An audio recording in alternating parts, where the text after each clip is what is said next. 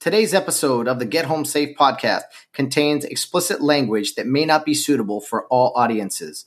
Listener discretion is advised.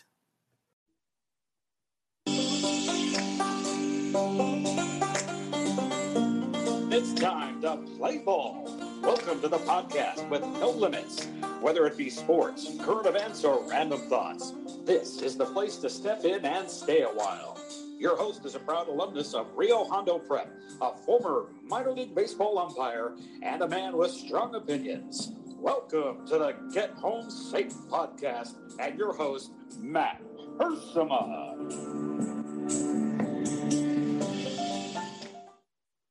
Hey guys, and welcome to another episode of Get Home Safe. We have a great interview for you today for our Friday episode. It is uh, my pleasure, my privilege to bring back one of our first guests that we had way back in April of 2020. Uh, my very good friend, uh, all the way from Portland, Oregon. We were classmates at Rio Hondo Prep. Uh, it is my privilege to bring you guys Bill Ritter today, an audio engineer, mus- musician up in Portland. It's been a while since we last chatted, almost a year to the day. So uh, let's get right to it. My good friend Bill, let's go into the waiting room and uh, see what Bill Ritter's up to. Let's see if he is here. Hey, Bill Ritter, what's up, my friend? Welcome to the program. What's happening, buddy? How are you? Oh man, it's it's been a while, Bill, and, and I should I should get this uh, get this right here. Uh, you, you, go by many names. We got Bill Ritter, we got Brill, uh, B Rit, Crime Dog, uh, you know, Chicken Chicken Ritter, uh, really bitter. I know you don't like that one, and William Alden, Matthew Dane, Barton Ritter. You're you're uh, yeah. many names, brother. You know them all, so you can pick whichever one you want. I love it, man. Well, you know what, uh, uh, Bill? Last year uh, I came up with this idea. You know, we're to do a podcast and just, I had no idea exactly what I was getting into, but you were one of my earliest guests and very supportive. You were one of the first guys that I put a picture out of and said, Hey, here's, here's who's coming on the program. And that picture popped up the other day as like a Facebook memory. I was like, man, it's been a year since our last conversation on the pod. Time has flown, man. Time has seriously flown. No joke, man. Uh, one of the wildest years of my life. I don't know about you. Oh, I think that I speak for uh, that. That speaks for many of us.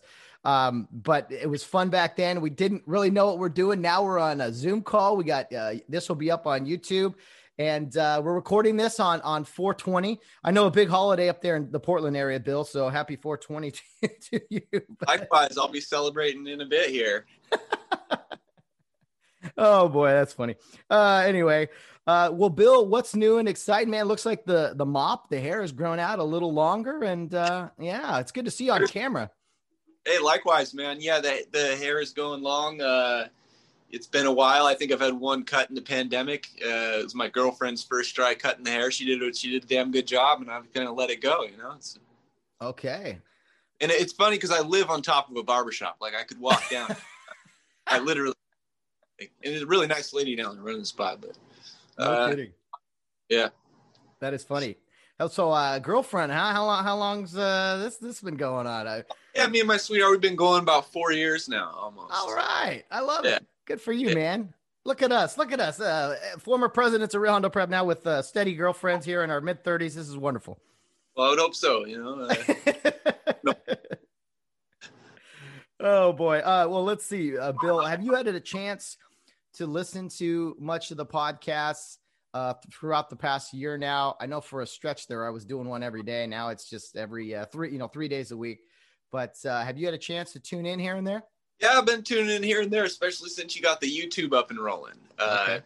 I don't, I don't have a TV around the house. I'm a YouTuber. That's how I get um, my information as far as news, as far as um, things that I follow, the sports that I follow, the music that I follow, etc. Um, and so now you've been on there. I've been seeing you with Bill Barnes on there. What is it every Wednesday? The Wednesday weigh-in, right? Am I yeah. is that right? The weekly Wednesday weigh-in, yeah. absolutely. The weekly Wednesday weigh-in. Yeah, I've been checking that out. Um, and it's cool because like me and Bill Barnes are like, I mean, Bill Barnes is an ex-cop. He's a nice guy. I'm an ex-umpire too. Um, but like as a as a 420 celebrator, we were kind of pitted against cops for a long time, you know, and uh, so we're kind of opposites probably, but that's yeah. okay.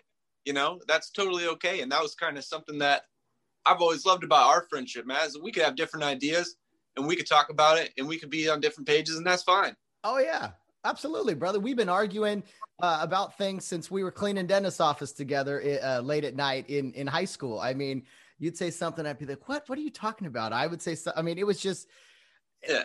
First of all, if anyone who's had a brother before, or you know, any sibling really, but especially brothers, uh, you argue at that. I mean, from the from like day one, that's just what you do. You, you fight over toys, and you you know, he hit me first, and this and that, and that's just part of the fun. So, uh, I'm glad I'm glad you tuned in, man. I appreciate it. And let me ask you about that, Bill. Kind of, we talked about that off yeah. air. Off air. You know, the whole idea of of of YouTube and kind of so not social media, uh, just uh, online streaming. Whereas, you know, before probably could have never thought about life without a TV, watching the Lakers or the Dodgers or whatever, Sports Center. But now in, in 2021, you got so many options. YouTube, you can pretty much watch anything.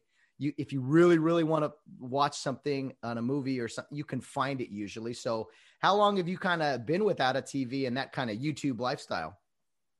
Uh, well, good question. Yeah, I think I moved to this apartment four or five years ago and uh, just never bothered to get a TV here. Um, didn't seem that I needed one. I, I, mean, if there's a game I really want to watch, I, there's about 50 bars down the street from me. Yeah, a lot of which have been closed for the last year. But really, realistically, if I want to watch a game, I can. Um, and otherwise, I can just watch the highlights later. Um, and to think of like, I think a lot of people are sick of the political uh, news that you can get through television. Yeah. Because it's so blatantly biased on either side. Mm-hmm. I don't know how else to say it. It's corporately controlled. Uh, it just depends on which corporation owns it and their slant and where things are going to go. We see bullshit on both sides. Pardon my French. uh, now on YouTube, you have a chance where anyone can come on, have a platform, and anyone can watch, and anyone can say what they want, anyone can think what they want about it. And something, a lot of things people say on YouTube are utter bullshit as well. Um, but a lot of it is, you know, enlightening, and a lot of it has been, uh, you know, very good to be able to find. I think a lot of people are on this. Um, and if you want something that's on TV, you probably can find it on there anyways. If you yeah. do want to Fox News or CNN or MSNBC or whatever your jam is, you can find it on there too. Yeah, you don't need the cable. And I have streaming now. Uh, I don't have your standard cable, but I get pretty much any channel I want. I could find any movie I want. Really, it's it's uh, quite the age we're in. But I got I heard this one time, Bill, and I thought it was really fascinating. Something you would you would appreciate is that um, uh, one of my favorite sports guys, uh, Clay Travis, said this. He said, "Whatever you believe, doesn't matter what you believe. It could be anything. It could be something about UFOs. It could be something about religion. It could be anything. There is literally a place online or YouTube or wherever where you can find information to back up your claim. Anything you believe, pretty much, you can find information about this thing that you believe or that other people believe in. So it, it's kind of like no matter how radical your view is or your thought is, you can find quote evidence, you know, uh, one way or another. It's a scary thought, but I it's also like okay, right. that's why we believe what we believe. It's Pandora's box in a way. Mm-hmm. I mean, you, you, I don't want to call anyone out, but I don't know. I'm pretty sure the Earth isn't flat. Pretty sure. Okay, there. That's you a know? point. That's a good one. Yeah, but you could find evidence, or not evidence, but a video. You could find people who would agree with you. Uh huh. Not no, that. That's a great point. That's and really y'all would all be wrong, and I can say that with confidence and smile. But like you can say that if you want. and it's like, okay, good for you, man. Yeah, the Earth's flat. Yeah, congrats. Now, sometimes, sometimes beliefs are harmful. Correct. And a pickle mm-hmm. because somebody might believe somebody else ain't worth shit, or th- that that person ain't worth to be alive. I believe mm-hmm. that. You know, that's fucked up, and we see that. You know, it's always been swept under the rug. So, like think about wars and stuff. I mean, it's a mess. You know. Anyways, I can't solve all that, but uh, would it be nice? It's an it, interesting thing we're living in today with the with uh, the way things are. Oh, of course, yeah. And I, I mean, I got to ask you. You know, let's just get into the coronavirus, for instance. I mean, yeah. we both live in two areas that are I don't know how else to say it, rather, rather restrictive. Some would say cautious, whatever. But after a year of this now, um, I mean, I understand safety. I don't want to do something stupid. I there was a sense of I don't know about fear, but just a, a sense of caution. Absolutely. Uh, you know, washing your hands more, sanitize, whatever the case may be, not being around a bunch of people. But have you felt there has ever there's been any overkill with some of the restrictions, or do you feel that you know uh, it's better safe than sorry? What's kind of been your your your viewpoint now that you've had over a year uh, of this? Well, this is a very tricky one, right? Because yeah. it's a situation that, as the science suggests, is we have a, a highly contagious respiratory disease, right? That also you can carry without knowing it. So it becomes a moral pickle, right? Because if you can, if we accept that fact, then we have to play in some cases on the safe side. Now, however, living in complete fear has cost has caused a lot of problems too. You know, uh, personally, there was a time when one of my friends did get COVID, and I had been like next to them for a few seconds, you know, masked up and everything, and I probably wasn't just drinking enough water, was celebrating 420 too much. I don't know. I got a headache. I'm sitting here with a headache right after my friend's like, yeah, sorry, uh, I got COVID. I can't come to the show kind of thing. Um, we, oh yeah. And then we, we played a show. The only one, only show I played during the pandemic, made two shows. Uh, and it was the only one that was indoors. All the, it was a weird show. The band was all inside and the crowd was all outside. Oh, that is weird. Yeah. And, uh, anyways, so I start thinking I have COVID, you know, and I'm taking my temperature and I'm fucking sitting. my, I'm trying. I'm trying to drink enough water. I didn't go outside. Okay, I get a COVID test. I go in there. I'm, I'm so nervous. I can barely take a needle. Right. I, I you know, I doctors. Okay. Yeah. you know, they're shoving the thing. Okay. Woo, that was something. Uh, and uh, yep, negative was fine. But at the time, middle of the spike, right? Middle of the spike. We were November and that was our hugest spike here as far as well, might that might be incorrect. I'm not positive, but it was a huge spike. There was like a two and a half hour line for the test. You know, like everybody thought they had COVID. Yeah, yeah. So it, it, was so. you see what I'm saying? Like, do I think it's an overreach? Of course, yeah. In some situations, and I've heard California's been in some ways a little more ridiculous. I mean, and then you see the hypocrisy from the people making decisions. It makes it harder to go along with that kind of thing. Um, but all in all, yeah, I mean, like I believe coronavirus is real. I don't want to catch it. I don't want my friends, family to catch it. But like, it's the facts are it's a highly contagious respiratory virus, and a lot of us will catch it. It's just gonna go around, and you just hope people are well, and you hope that enough people. Uh, when people catch it, it's, it's bad, but it's also they're developing immunity to it. So if they can handle it and it doesn't have major effects on them, that's kind of similar to them getting a vaccine. I could be wrong. I'm no scientist here, but like, you know, you you see what I'm saying, man. I don't I, have all. I, no, I totally I get what you're saying. Absolutely. And, and my thought is that you know, I had some, we had some scares too. We were around, uh, man, Bill Barnes, he, he got it. And I had just recorded with him. And, you know, it's funny. You start to do the thing where you're like, wait, a, you start to like feel that you, you you think you feel things you go out of your way to be like wait i feel different here or you said like your my head hurts oh wait and you start to like overanalyze your body and you're like wait a minute calm down you're, you're fine yeah. relax uh, but so so yeah it's it, it's just been crazy to me that caution fear safety i mean these are words that are just thrown around now and maybe we all do get it at some point i don't know maybe some of us have had it already um that's fine. I just feel like some sometimes instead of progressing forward, it feels like we want to go backwards. And I mean, for you as a musician, Bill, and mm-hmm. and working in the music industry, you and your colleagues have had to be hammered by this thing, not being able to get out and perform and do things. I mean, yeah. that that's damaging to me. I mean, what's it been like for you guys just kind of sitting around waiting? Uh, it's been incredibly tough. It's taken tolls on our personal relationships. It's been difficult to keep it going. Um, but you know, like I mean, and as far as being in the business with our, we have a studio we run and it's slowed down a lot. You know, it wasn't super busy before COVID. It's a narrow niche as is. Um, and also, you know, we literally slipped through the cracks of every PPP. Sorry, you didn't make enough money in your first year. You lost money in your first year. Sorry, you don't qualify for yeah. PPP. Okay. Um, how about EIDL? Yeah, good. We passed a bill, ten thousand dollars going out to all small businesses. Well, hell yeah, let's do. It. That's all we need. Let's yeah. that. That'll do us right for the. Yeah. Uh, nope.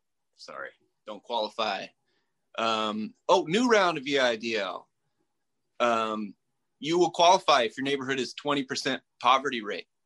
Okay, uh, look it up. Government website. Twenty one percent. Oh, we're gonna qualify. Twenty one percent shit, maybe we're gonna get the money. And like we, it is. I guarantee you, it's about fifty percent in that neighborhood. That neighborhood is filled with camps. It's it's we're in middle of port, like downtown ish, right across the river. Uh, and uh, oh, sorry, we have a new website that with new data.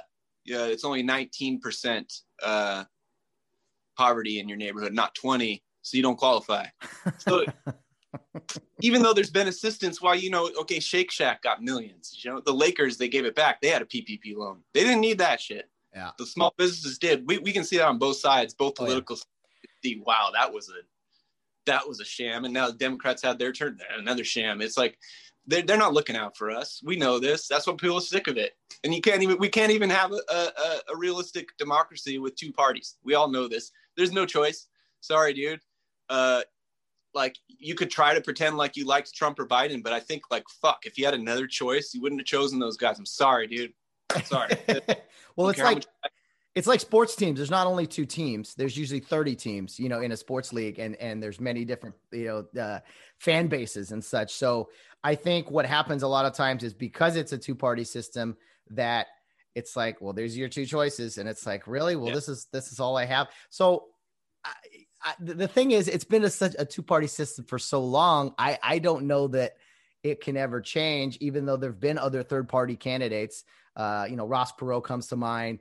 Uh, there's other, you know, Green Party and all these other parties that uh, are are there. They're on the ballot, but they're not really. We'll say it relevant. They're not relevant. I mean, it's it's the two parties that are uh, that are the uh, you know at the front of the line. And, and Bill, I got to tell you, I mean, I'm not, I'm not ashamed of it. Everyone had to do this. I, I had to go through unemployment. Um, I was, you know, out of work for months, not knowing what I was going to do. And I echo your sentiments in the fact that going through the process, I, I was so frustrated and so mad. It eventually worked out for me, but mm. The, the, the red tape you got to go through, uh, right. the, the things you'd have to do for a non-tech person like myself, uh, I, uh, I, I, yeah, and any of that stuff drives me crazy, and I can't imagine the frustrations that were out there. Yeah, for everybody. I mean, you you just spoke on it with you and your colleagues. Yeah, and like uh, it was a weird situation. I mean, if you're in business for yourself, then what unemployment are they giving you? Who's your employer? You're your employer. You don't got no. You did, they wouldn't qualify for that either. I, I, you know, and it was tough. But you know, fortunately, I'm okay. I was buying bitcoins. Bitcoins all my savings in the cryptocurrency. Britcoins, Britcoins. Yes. Uh, talk talk to me. I like talk to me about what's I'm that? Gonna go, you want to know how crazy it's going to be?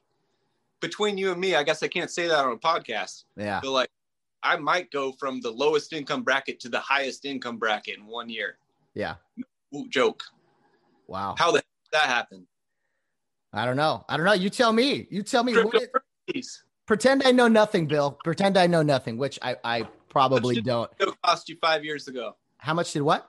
A burrito cost you five years ago. Ooh, well, are we talking Del Taco or like, uh, you know, a decent spaceship burrito? Spaceship burrito. That's right. Yeah, we have yeah. to tell that story sometime. I don't know how that came up. Yeah. Uh spaceship burrito. I was in an interesting place, but nobody else knows about it though. It's all good. I don't know. A few years ago, uh, yeah. three, three, four dollars, maybe five. It's a huge one. Yeah. No, what are you paying now? Man, eight, almost ten. Yeah. Double. Say double. Easy number. Yeah. Yeah. And uh, well, uh, what was it about 1960 or so? We got off the gold standard. 1961, if my history is right. So the US dollar essentially used to be backed by a certain physical amount of gold. No mm-hmm. longer the case, which is fine. That's okay. You can do that. Um, but also on top of that, when banks are giving out loans, they don't even have the money they're giving out. It's like they only have to hold 10% of what they're giving out. So they might not like when when you're getting a loan, it's like they're printing money actually, and then you got to pay them back plus interest. Well, where did that money for the interest come from? Well, shit, we got to print more money. We got to okay, right? So we're in this endless money printing loop in fiat currency. Now, this isn't just the U.S. dollar. This is every currency around the world. Central banks are printing money. Economies are collapsing. What do we do? We need money. Okay, print more money. Print more money. This isn't just COVID. Okay, this is no, happening no. before COVID. This the the 1.9 trillion or whatever the latest stimulus drop in the bucket. Okay, I know. The bank getting a free check, a blank check for. All right. So now in about 2008, someone or some group of people, we don't know the truth because the person is a mystery, um, created something called Bitcoin. Bitcoin was like the first successful cryptocurrency as far as we know. Bitcoin solved the problem in cryptography. You can have money, right? But let's say I sent money to you and then I sent that same money to someone else, right? There's a problem. I can't spend the same dollar bill twice, right? I can only give it to you. I can't like give it to you and give it to them at the same time. There's only that one dollar on right?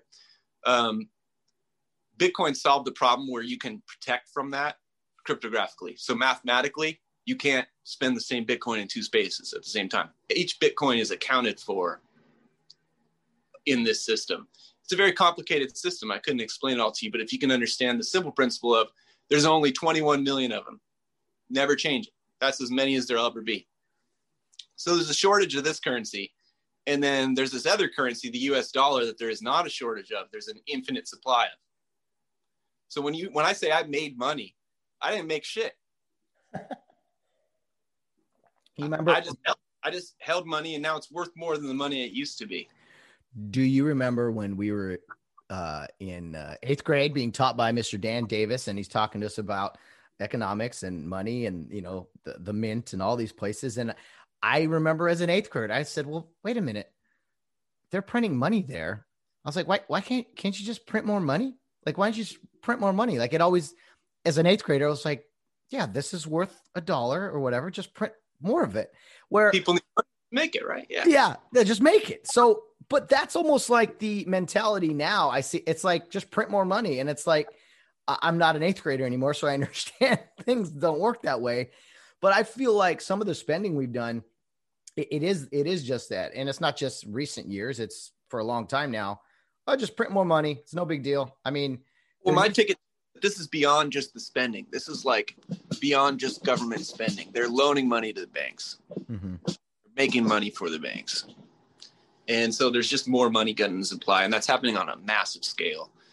And if you look at like where the total money is in the world, like where all, most of it is, most of it is in like I believe it's called it's like derivatives basically. Okay, there's like a one quadrillion dollar market, quadrillion dollar market of basically like financial products, packaged loans that failed, etc. Okay, things that aren't even sh- nothing, right? And uh, you know, it's a big mess. Okay, we known that, you know, and uh, cryptocurrency, Bitcoin is the tip of the iceberg. Okay, like if, if I was excited about the internet in 1992 and I told you, you got to try this thing, Netscape Navigator or whatever it was back then on your AOL, you know, it, you know, I would recommend it to you. That's like me saying buy Bitcoin now and three years ago and two years ago and four years ago. That's like that. But like, I would not recommend nobody to be using AOL or Netscape Navigator today. I would say get on your Google Chrome, get on your Firefox, whatever, you know. See, so there's many other cryptocurrencies that are going to change our world and it's like just the tip of the iceberg. I think it's total like to, like today Venmo announced they're gonna have cryptos. You can buy Litecoin, you can buy Bitcoin, you can buy Ethereum. I was just going to ask, can you use this yeah. to, to make purchases these days? Uh, and or it, jokingly, it, Venmo, it, yeah. I have bought things with Bitcoin. I've bought things from friends. I bought a bag of weed from my friend the other day with Nano. yeah. And I joked to him because Nano at the time I gave him like nine or whatever. It was like a fifty dollar bag, and uh, you know I said, well, this is going to be a $5,000 bag of weed one day if you hold on to that nano. Nano's gone up in price already doubled since then. So it's already a $100 bag of weed. You see what I'm saying? I go up to. I'm trying to follow. I'm trying. uh, so yeah. Anyways, yeah, we we have a, a, a, crazy changing future. I couldn't explain it all to it in one podcast. Yeah. I've been studying this for four four years or so, yeah. and it's still some of it to me is, you know, hard to understand. Uh, I need to get into programming to really get it. But like on the surface level, I can interact with it. I can use this money, and it's totally changed my life. And I would recommend it to anybody to put some of your money into cryptocurrency, no doubt. If you have any amount, even if you had if you had ten bucks, I'd say put five of it in cryptos. What's the what's the loss? Yeah. Now, uh, one burrito, one burrito, basically, right? No. so let me. Okay, you're a big theory guy, Bill. Take take your crystal ball now. What do you foresee with uh, cryptocurrency, as you say, down the road? What do you What do you think is going to be? This year, we're going to see a mind blowing pump. We're going to see an insane, insane numbers. If people who are in it are going to look at it, and I talked to friends in the past before who were in it last time, it pumped. Because oh, forgot to mention this. Bitcoin right, basically goes through four year cycles. Every four years, they have something called the halving or the halving, depending on who you ask. Every 10 minutes, um, sorry if this is a lot of info for anyone listening, try to take notes or catch up. It's all on the internet. You can look it up. Every 10 minutes, uh, Bitcoin is mined by someone. Some lucky miner around the world gets to to to get uh, do what's called mining the block. Okay, and when they do that, they receive a reward. Okay, the reward is a certain amount of Bitcoin. Well, here's the thing every four years, that reward gets cut in half. So now you, instead of receiving 10 Bitcoin, you would only receive five, right? So now the global supply of Bitcoin that's available is down by like 2100 people were receiving like point, 0.25, 0.1 Bitcoin to mine a block. Whereas when it started, it was 20 Bitcoin or 50 Bitcoin. I don't recall what they're. So you see, um, the cycles follow this pattern. Every four years, we see a major pump in Bitcoin. You can look at the chart, and guess what? All the other cryptocurrencies follow. Bitcoin is the king of the of the land, right? When Bitcoin's hot, they're all hot, and we're in that fourth year. That's what this year is. I've been riding it, okay, and like you can get on if you want. You can see it. It you'll make a bunch of money really fast, and then you'll lose it all. That's the fucked up part. Wait, wait, that doesn't sound like a good selling point. Okay, check it out human psychology, right? Mm-hmm. Something gets hot, people start jumping. I don't know if you've seen this. There's a video going around. It's uh, it, uh, and if you can look it up, it's like this weird dance party that came about at some festival. I forget it's like Lollapalooza or some shit. I don't remember which one it is. There's one. There's a bunch of people on the field. They're all they're all chilling. One dude's over there just dancing like everything he's got. He's giving it, you know, and uh, you know no one's dancing with him. And then one guy comes up, starts dancing with him, and they're just having they're just un you know I see. No, no inhibitions. They're laying. And the next thing you know, two more people, five more people, a hundred more people. Before you know, it's a huge old dance party and it's going crazy, right? And that's kind of what happens with human psychology, right? Oh, yeah. Someone's trying something. What is this thing? I don't understand. Okay, what's going on? All right. Oh, okay, it's going well. Oh, I want to try that. Oh, cool. This is going well. Yeah, yeah. Okay, cool. So a bunch of people start piling in. Greed takes over Everyone's trying to get rich. Everyone wants to get rich. They're all throwing their money down. Well, guess what? The people who were buying it at next to nothing three years ago, like myself, we're going to sell it. Yeah. At that point, we're up a hundred times. We're going to keep all of it. No, you just sell one, one one hundredth of it, and you already got your initial investment out. This is how every market works. This is how every stock works. It just goes faster and harder with cryptocurrencies. It's a smaller market. And over time, even if you ride out those peaks, like you went to the peak and you came crashing down, I did it. And then you wait and you wait and you wait. And then eventually the thing comes back up. So That's- let me ask you, what's that? What would be the, the reason to hesitate why people don't go get, go all in on this like uh like Bill Ritter does what what what is uh what holds people back well, one, it's if you need the cash at hand. I was fortunate enough where I had enough cash and savings that I was able to try it. And I feel blessed that I was in that position. Like it, but having said that, if you have any excess income, like 20 bucks a month, 10 bucks a month, you should be saving some of it in something. You oh, yeah. Put in stocks, that's fine.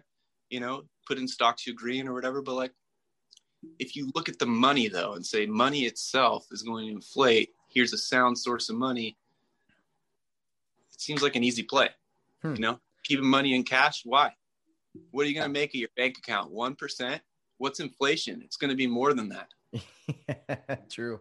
Now, Your burrito got eight dollars now, right? So it's criminal. Remember, remember when Frank McCourt took over the Dodgers bill and our Chipwiches that we loved at Dodger games, they, they went from like six dollars to nine dollars. Ah, the, the, the, team didn't get much better on the field. They just spent more money. Uh, McCrook, you called him Frank McCrook, which, which I loved.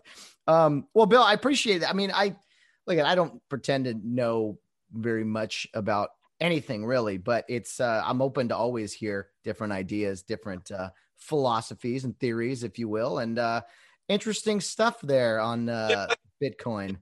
There, and I'll, I'll try not to go too much into it. It's a lot of my life right now is studying this stuff and learning about this stuff. So I talk about it a lot. My my girlfriend's sick of it. She bought. She's okay with it. I convinced her back when it was, you know, fucking four thousand, five thousand dollars Bitcoin to buy some Bitcoin. It's worth over fifty thousand per now. So like, she's like, okay, I guess so. You weren't crazy. I just thought you were high, like you were telling me this shit. I'm like, but I seen it. You can. You. I was high. I was high. You're right. You know, but like, do the math. Yeah, it's there. Give me your money. Give me your money. I got a great because that honestly is something that throughout time, throughout history, anytime someone has come to you and said like, "Hey, I have a great idea uh, to invest in," most people i don't care what the subject matter is what what it is most people are going to be hesitant like you want my like i work hard for my money i don't want to see whether it be the stock market bitcoin uh, a, a donation it could be anything but because most people are just like ah i work hard for my money i like knowing where it's at seeing where it's at you know and you're you're right on and if you look down the rabbit hole bitcoin is that because with bitcoin you don't even need the bank you can pull it out you can have it on your own wallet you can have your own Bitcoin to yourself. No one can touch it except for you. That's having your money. It's very true. Very true. I, um, and, and, and what's funny is we've gone from, at least I have, I, I went from, I liked seeing cash money and carrying cash, right? I liked carrying cash and knowing how much. I had to spend. Now I don't like carrying cash. I like having it all on my, in my bank account, on my card. I don't like paying for cash for things. So it's interesting how we do evolve in kind of our daily life too regarding our finances. I know I've come a long way from how I used to be.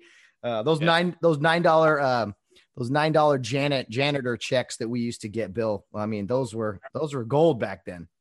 What were we getting paid? Nine dollars an hour? No, well, it wasn't an hour. Oh, it was nine yeah. bucks for like 20, 30 minutes. so at the end of the week, we were bringing in 27 bucks for working a, an hour and a half or whatever. That's not bad. Think about it. Yeah, yeah, it, but you know, we were spending like a good 40 extra minutes driving in the middle of the night sure, we, we drive there and uh but man as a high school kid you want me to vacuum and dump a few trash cans for nine bucks? Absolutely. That's yeah. that's In-N-Out twice back then. That's two burritos. Two burritos is worth something. How much should we pay you? Two burritos an hour. Oh sign me up. Absolutely. One burrito coin. One burrito the B-Rit burritos. The oh man, there's there's all kinds of things we can play with your your your names and everything. Um, Bill, I got so I'm gonna jump around now. You got more more Bitcoin talk? You got any more? I'm sure if more stuff comes up, just jump in. That'll come up at some point, but let's go on to something else. All right, uh, jump around. I got something. Oh, all right, here we go. Talk, you're we're see now. I've done some umpiring. Some of my first days umpiring were with you. I haven't umpired a baseball game in yeah. Bill's out call reach to the reach to the ceiling.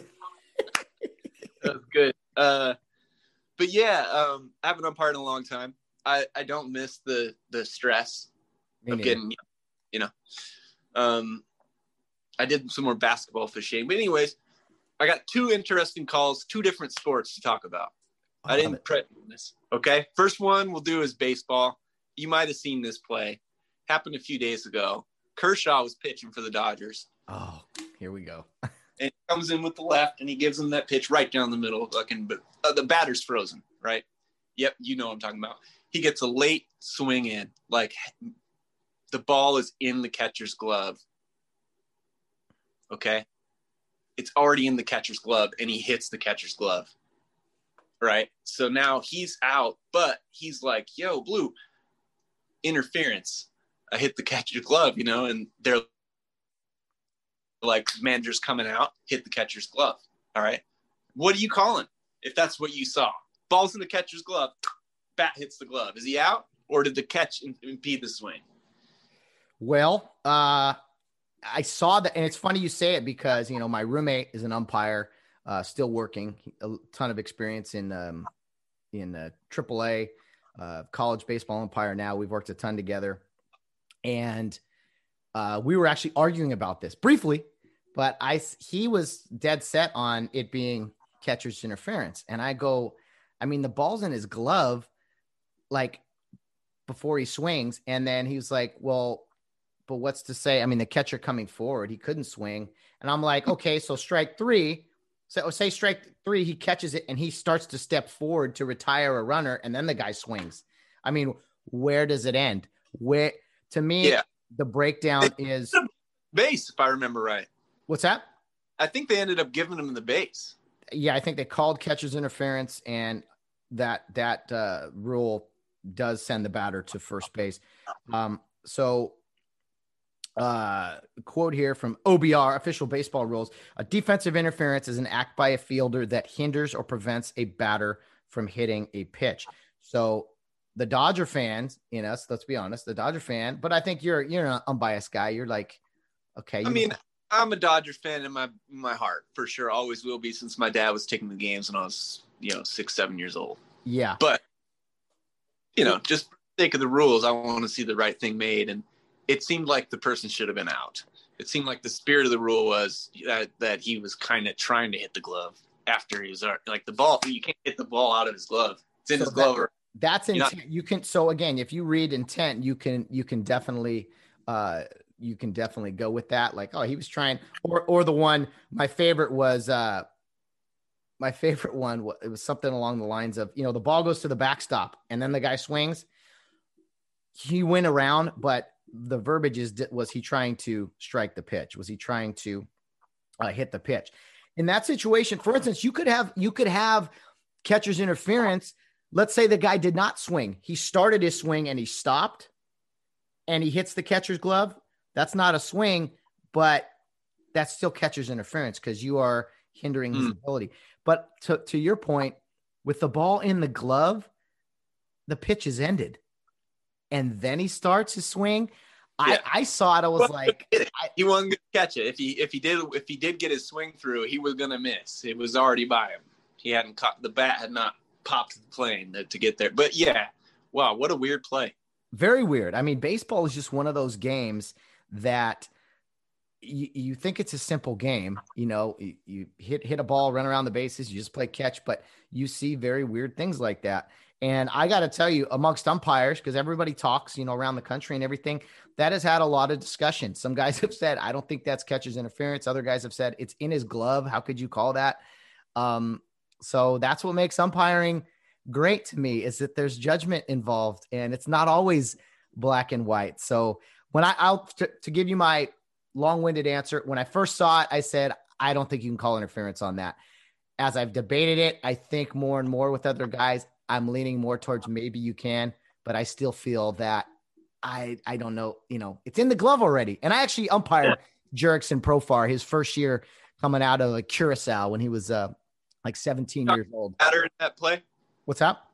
Are you talking about the batter in that play? The batter, yeah. He played when when I saw you up in Oregon that that year. He played for uh, Spokane, and um, you know, same same expressions. Nothing's changed. It's it's the same what, what, what, what, this confused look like like everyone's against him or something. Uh, so that was funny to see. But the batter must have a realistic chance of actually hitting the ball, or has the let's see, yeah. So uh, I don't know, Bill. Flip a coin, flip a Bitcoin. I don't know on that one. Good. Now there was another play, different sport, and it's one where the officials rarely are seen. Okay, and it's golf. Love it. Here uh, we go. I, I, might be butchering the name. I think the name of the player is Ji Woo Sen. It's a Korean player, if I believe. I'm not sure. But in a recent tournament, they were putting the ball from off the green and made a great putt, read it perfectly. The ball's rolling right towards the hole. Okay. And it gets up to the hole and just stops. And I'm talking about like the ball is like, I can't really do anything. It's like halfway over the hole. It's like that. Right. And it stops. Okay And now the players walking up to the ball and they get there and they're like, well, I mean, like it might go in, you know, and the, as far as, you know, the understanding is uh, that you have some period of time to wait to see if it falls in. You know, if the ball's still moving, you can't hit it. So if the ball's still moving, it has a chance. Mm-hmm. Anyways, they wait about 30 seconds.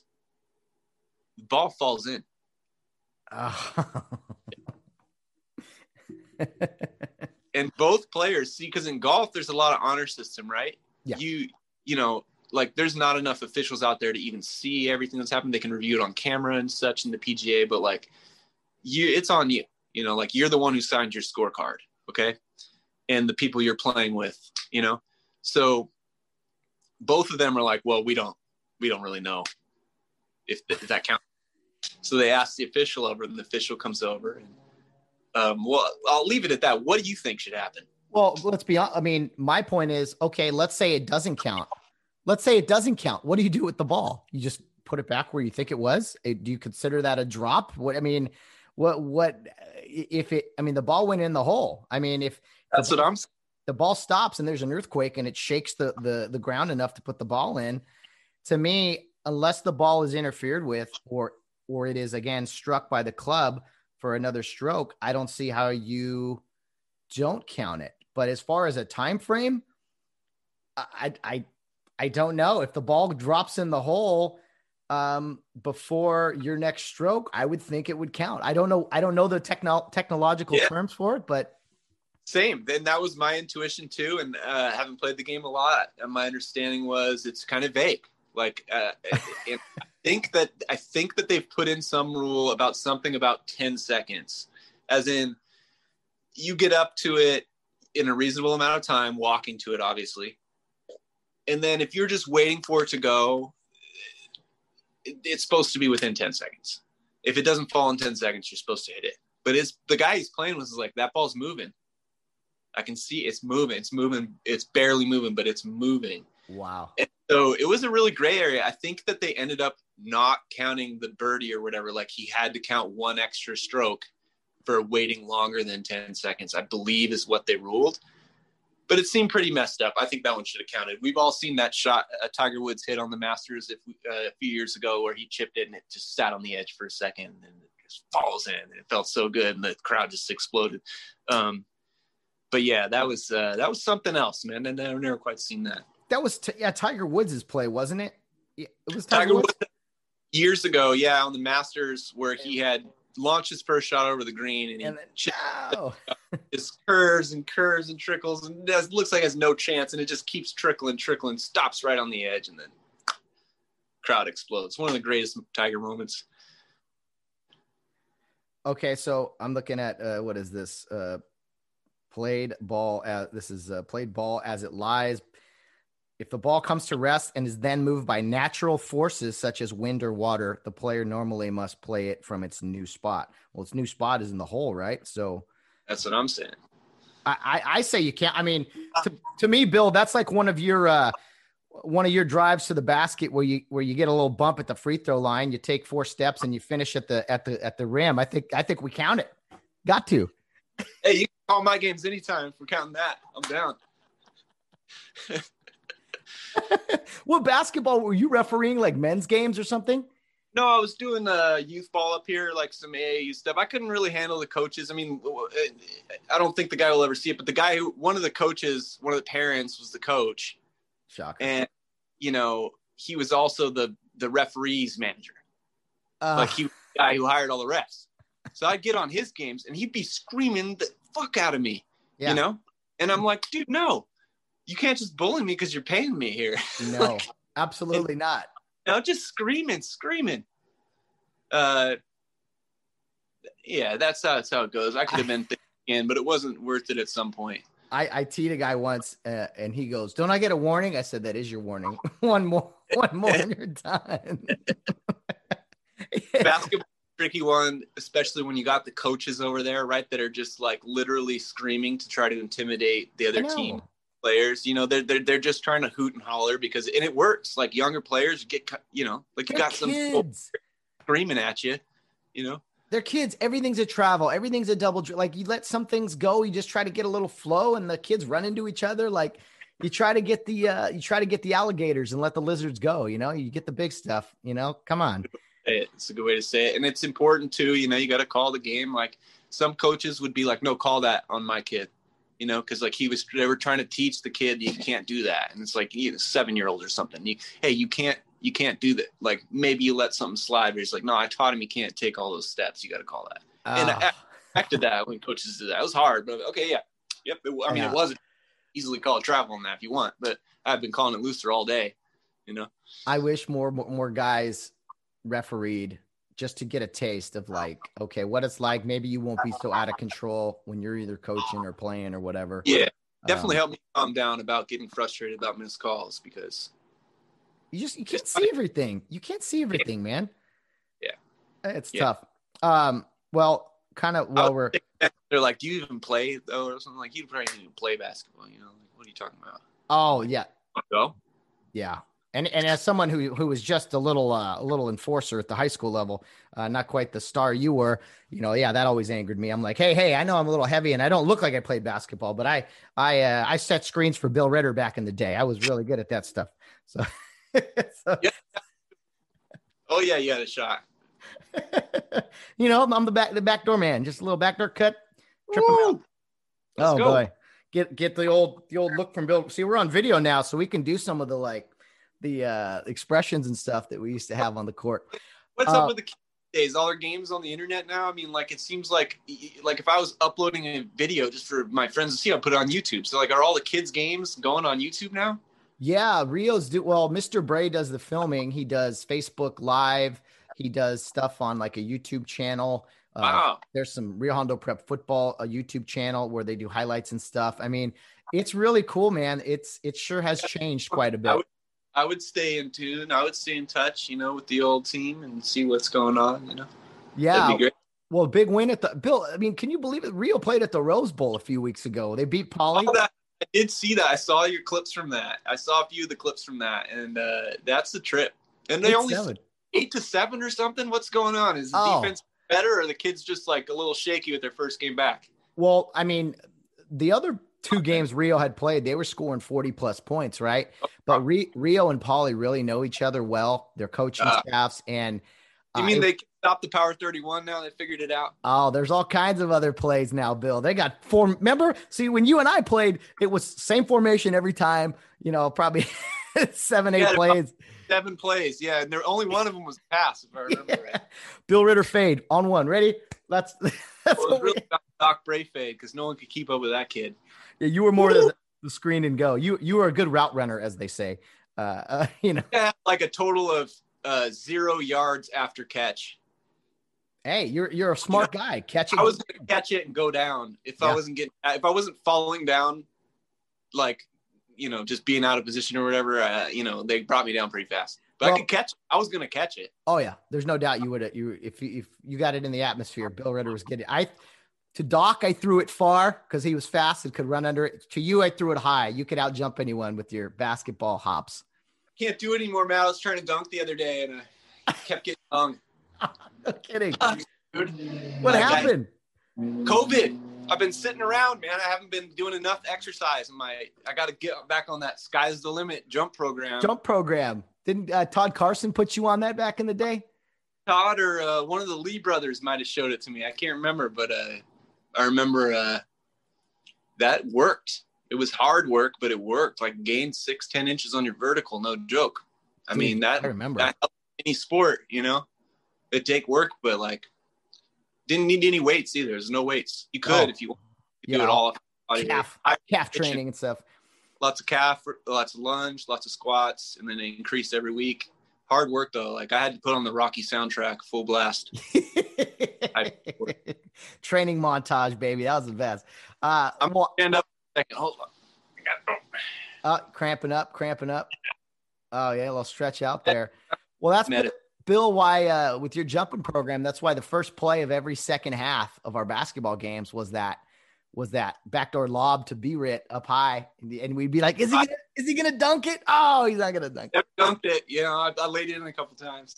Yeah, dude, getting all I don't remember. I think Devin threw the pass. I think I set the screen. Anyway, whatever. But like he'd throw it high and you'd go get it. That was a fun play and a great way to start the second half all the time. Easy buckets. Easy buckets, baby. That's right. Um, let me see here. Uh, it was it's been fun talking to guys about Rio and playing days. I've talked with a lot of guys who were graduated 20, 30 years before me, but in talking about our experiences at Rio, you know, just on the athletic side of things, it's you, you almost feel like teammates with some of these guys. You know, I know John Lee lives up in your neck of the woods, Steve Almond, you know, you've seen them here and there, but like to hear them talk about the Rio playing days and everyone's really uh, it's always fun to talk about. I don't care how long it's been or, or whatever. Because yeah. those, those, are the best of times, man. Yeah, and thank you for cultivating this, man. Like it's you doing this is what makes it uh, something we can all share, and that's cool, you know. Oh man, absolutely. Did last time we were here? I know it's been a year. Did we talk about when you had the scholarship thing of the day of the poly game? We had the shoot around. We did, right? Yeah, it was one of those things where you know sports was definitely the priority to us back then. I was thinking about how serious we took it, and I, it was unhealthy to a degree.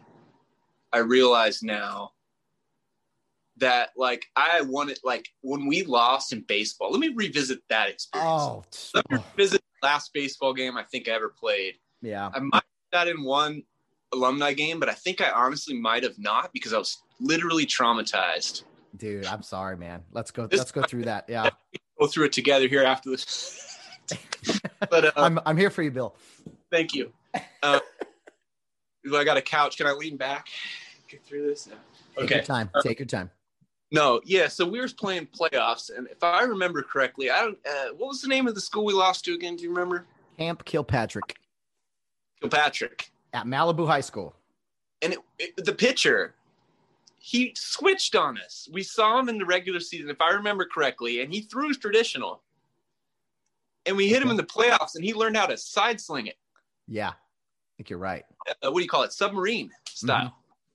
And we were so confused. Uh, it took us the whole game to figure it out, really. And uh, I think I was pitching. I threw a decent game. Uh, we were close. And I remember uh, I was up we had a couple runners on, and I was just trying to get my bat on the ball because the kid's stuff was good. It was confusing, you know, and uh, hit a little chopper to short, and I'm running as fast as I've ever run my life. I wasn't the fastest guy horizontally, but man, I was booking it on that play. That was as fast as I've ever run, and I beat it. Ball went over the first baseman's head, bounces off the fence, comes right back to him. I don't see any of that happen. I just see the ball go over his head. I'm flying down the line into right field, and I get, get the go-to sign from Coach Loomis, and I'm like, "All right, I'm going." Go go go go go! Yeah. And the second, there's no chance. The ball bounced right off the fence to the first baseman. He lobs it to the shortstop, who's there waiting for me. I was out by 40 feet. I got in a pickle or whatever, but I, that was it. I was I, Doc Bray was on second. We were down two. You hit a chopper or something, and – it was a tough play in the hole. They threw it, like you said, over the head. Doc, I think, scored. And was so, it Doc or Jordan who would have been on? I think I usually hit right before Doc. If I remember. Oh, uh, you know what? So maybe Jordan was on. That's right. Doc was up second. Doc was up behind you because he was our three hitter, I think. And yeah, and and you know, Bill, we always grew up. At least I did. I know you felt this way. Like we were always going to win, even when we are losing. It was like we're not going to lose, and it was just like you know, whether it would, you know, back then we thought, oh, you know, we thought God cared about, you know, sporting events and stuff too, but but still internally we thought we were going to win. And so I remember yeah. during that rally, we were rallying and as the ball goes over the head and Jordan scores and you get up to go to second, the ball took a perfect hop off the wall. And I remember like as you're dead meat in the pickle with two outs, I'm thinking, in the in the split second it happened, I'm going, no, he's going to get out of this. he's going to get out of this. We're going to win. Figure their shit out, and I was believing it. I was trying my hardest, you know, but it was. and and you go down, you get tagged out, and you go down face first, and uh, you know, I, it's been a long time, but I remember I looking for a while. I looked out I, at you, and, and like, you were devastated. Like literally devastated, yeah, and it meant so much and like I think that was you know at the end of the day it's a good learning experience. Like it wasn't you know the sun's coming up tomorrow, man. It's oh okay. yeah, I know. But you at know? the time, but at the time, I remember looking out at you and being like watching them celebrate. And it's like that's that's you know we played stuff in college and adult leagues and stuff, but I was like, that's the last time I'm gonna play sports. Like it's over, and and just it happened like that, and I was just like, I I couldn't gather myself. I felt so bad for my friend out there who, you know, it wasn't your fault. Down, and that's you know that's why it felt just as you know it felt worse to me. That really hurt, you know. But like we are playing baseball. Who cares? Yeah, I know. Like, I know. Like, it is live over here in the, like a, a, country where we can we can just play ball for fun. You know, like we don't mm-hmm. have to worry about you know so much else that could be going on. Just the instant loss. I mean, it was like it's over. Everything we've we've worked for over the years, it's over. And I felt that way after every sport we lost. Man, football's over. Okay, well, we, at least we got basketball. Basketball ended. I was like, okay, we're going all in. We're going to win a baseball championship. And then baseball ended, and it was like, wait, it's it's all gone. There's nothing left. And uh, yeah, that was that was a tough pill to swallow. You know, and and you know, as we get older, we see that there's way more outside. Whatever whatever thing we're doing, there's always more going on. That you know. So. Oh yeah. Well, but, like was, I wish wish I would play baseball again. I've never played. You know, maybe it'd be fun if they have an alumni game. I'd hop down there. I probably would struggle, but it'd be fun to try. Man, well, you guys could put together an Oregon team. You and Amin and John Lee on. Uh, we could have like a Northwest team or something with Northern California guys and uh, or- Oregonians up there against the SoCalers, maybe or something like that. Wow. You know? If we're yeah, wait, wait, where's Ken live? Because wasn't Ken the, the the hooper of the hoopers of no, no. Well, we get Ken. He's down here in Rancho. We get Ken Lee. and Bill Lee. We get him inside. I remember shooting with Ken one time, and I didn't know him as well as the other Lee brothers. I think I think I knew Bill the most when I was younger, but I remember shooting with Ken at one time, and he starts shooting left-handed. I think it was Ken, and he didn't get any worse. Like he was shooting it just as good. Wow. Left hand, right. And I remember thinking, damn, that's something. I got to yeah. get that. He's amphibious or ambidextrous. I'm getting better at it. I, I, I would challenge him. I don't know if he listens. Uh, Ken, if you're out there, or any of the Lee brothers, I'd love, or the Drain brothers, or any of them, any anybody. Let's play horse. Let's uh, zoom zoom horse. Let's do it. Let's Zoom horse. Let's I'll, go. I'll announce it. We'll do a podcast. It'll be great. Tournament. Um, no, because I can't dunk anymore. no dunking. If there's one thing you don't tell Bill Ritter, uh, it's it's that you can't do something or that or to challenge you. Like I remember Todd gave you a book that said that the first sentence it challenged you. It said something like, "I I dare you, you can't finish this book today" or something. And that was always your mentality. Someone told you you couldn't do something, you're like, "What?" And you'd like train for it and just be ready for it. Are you still that way, Bill? Uh, it's still in me. I've tamed it okay. because it got me in more trouble at the end of the day than it could.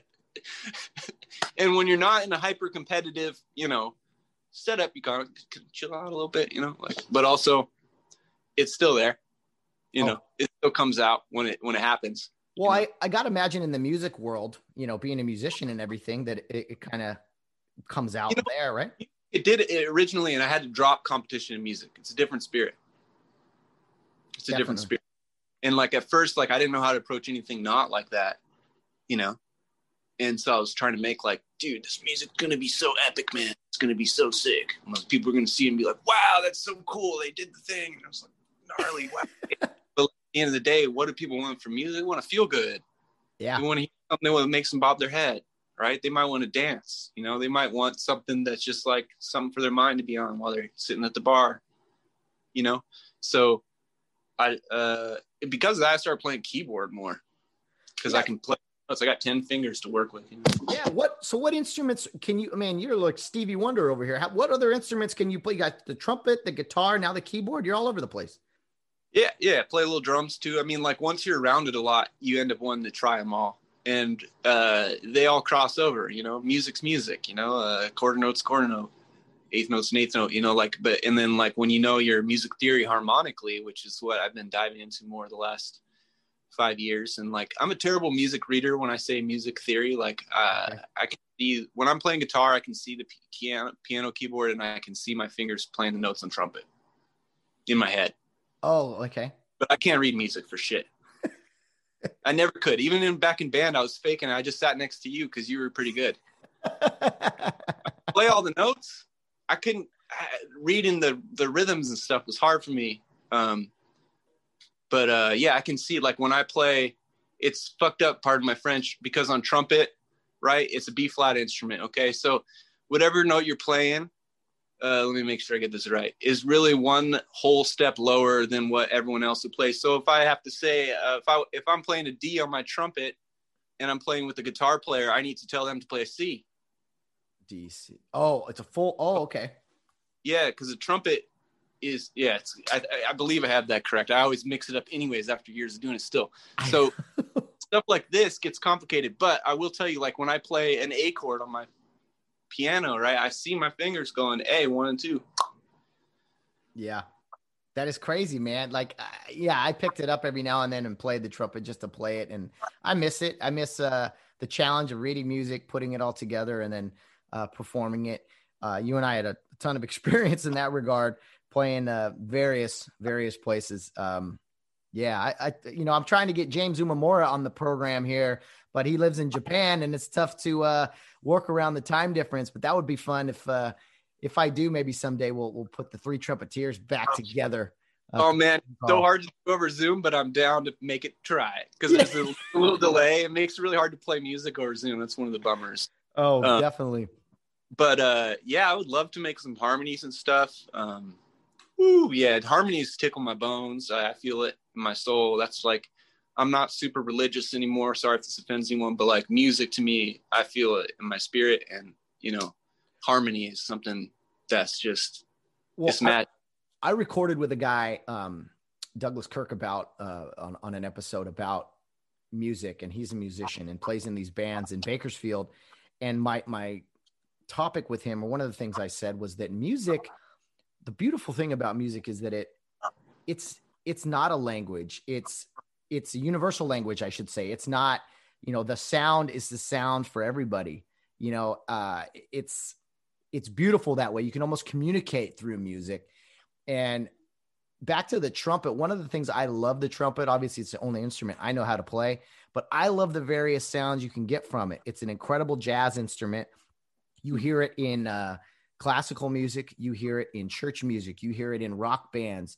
Uh, yeah. You hear it all over, different kinds. So that's why I like uh, the trumpet. I'm a little biased, but do you think kind of guitars or keyboard – they can kind of contribute in other forms of, of, music as well, different sounds? Yeah, you know, I'd say uh, the big thing with trumpet, the limitation becomes like most of the time. I mean, you could argue you can play two notes at once, maybe on some weird harmonic shit, but like you only got one note, right? You can play one note at a time. But with these other instruments, especially with keys, I'm finding, you know, you got 10 fingers, right? Uh, and a, re- a regular major chord is just made up of three notes. That's it. Like a C is C E G, C major. But then you can add a B, and now you get this cool. That's a seven. You, this, you got the high D, and now you got a nine. Well, uh, that's all. And so I can be like, and make this whole thing instead so of just amazing. one note. Um, and uh, that's what's cool about trumpet, though, is it it kind of or horns, right? They kind of either beg for like you're talking about mastering your technique so it's jazz, right? Because you could just have one horn player just sitting there and feeling it, like I don't have that. I don't have great jazz chops in the trumpet. My trumpet is like, you know, we were learning fight songs and play them as loud as we could, right? You know, we had a touch, but it was mostly like tribute to Troy, Forte, Let's Go, First Down. you know, um, but now you know, like jazz is a whole nother thing, and that's something I want to get down on my trumpet playing. But piano just lends itself for jazz more. I love, I mean, but the different way you strike the keys, like piano, even it can be a lead instrument in a rock song, or it can be kind of that soft, uh, melodic, I don't know, just a soothing sound. Uh, yeah, like the trump, Like think about mariachi trumpets. Like that sound is so different than like a muted jazz trumpet. It's the same mm-hmm. instrument, but it sounds completely different, and I love that about it. Yeah, and some of that's the studio magic, and some of that's the actual instrument and the technique, and it's uh, it's really something, you know. And I've been pursuing that and studying it and doing it professionally now. Um, it's awesome, man. Uh, it, it, that particular field doesn't pay well um, unless you're super famous, and that doesn't happen. It's not yeah. gonna happen. Like if you're trying to play music to get famous, you probably should just do something else. Do something else. Yeah. What what um what is uh kind of the future look like for uh, you musically and uh, what you're doing now? um, as far as audio engineering and also yeah. playing. I mean, what what are some things on the horizon for you? Well, we'll see what comes. Um, uh, I've been working with a couple different bands the last year, some of which I play in, and some I'm just recording, some I'm just producing. Um, quite a lot of music to finish up. Quite a lot of music we just put out. In fact, there's a band uh, which I'll, I'll shout out. There's this band called New Do. It's friends of mine from Portland. Phenomenal keyboard player. This guy Devin DePaulo. He's from Boston. Lived in Portland for years. He just moved down to LA and he's trying to make it down there. And that guy, I'm telling you, you want to see someone play the keys go check out new. I don't know if they're doing any shows in LA yet, but when they do, go see. What's like, what's the name again? The band name? New, new hairdo. New, new do. do. Yeah. Okay, that's clever. But yeah, so um, up here with my bands, uh, we're hoping to get back out there and hit the summer shows. We're hoping there's a lot of outdoor shows coming up, and uh, we've been asked to play on quite a few. I think that's kind of where we're going as far as uh, you know, because there's a social pressure too. Like if okay, let's say it's safe to be in the bars or whatever, like the bars are opening, but then like some people might, you know, like ah, I don't really feel comfortable sitting inside yet or something. Mm-hmm. Okay, so we only get three or four good months of weather up here anyways and it just happened. It's happening now. So like we're i'm i'm thinking about buying a generator. We might be doing some of that. We did some park pop-up shows last year which were great we want to hit the road. And outdoors where it's at you know it takes off the social pressure of like oh you're putting people at risk. They could die from this you know? Uh, well let's just go outside. Yeah. out you know? So uh, i think that's where a lot of musicians are going. I mean I, usually you can't just pop up in the park. Last year we did it and no problems. You know like i've tried to go through the city to use the same park. Since i moved to portland they have this beautiful amphitheater at one of the parks. And you can't book it you can't like they won't book you. So it's like what are we doing here? There's yeah. a power up right there. It's turned off.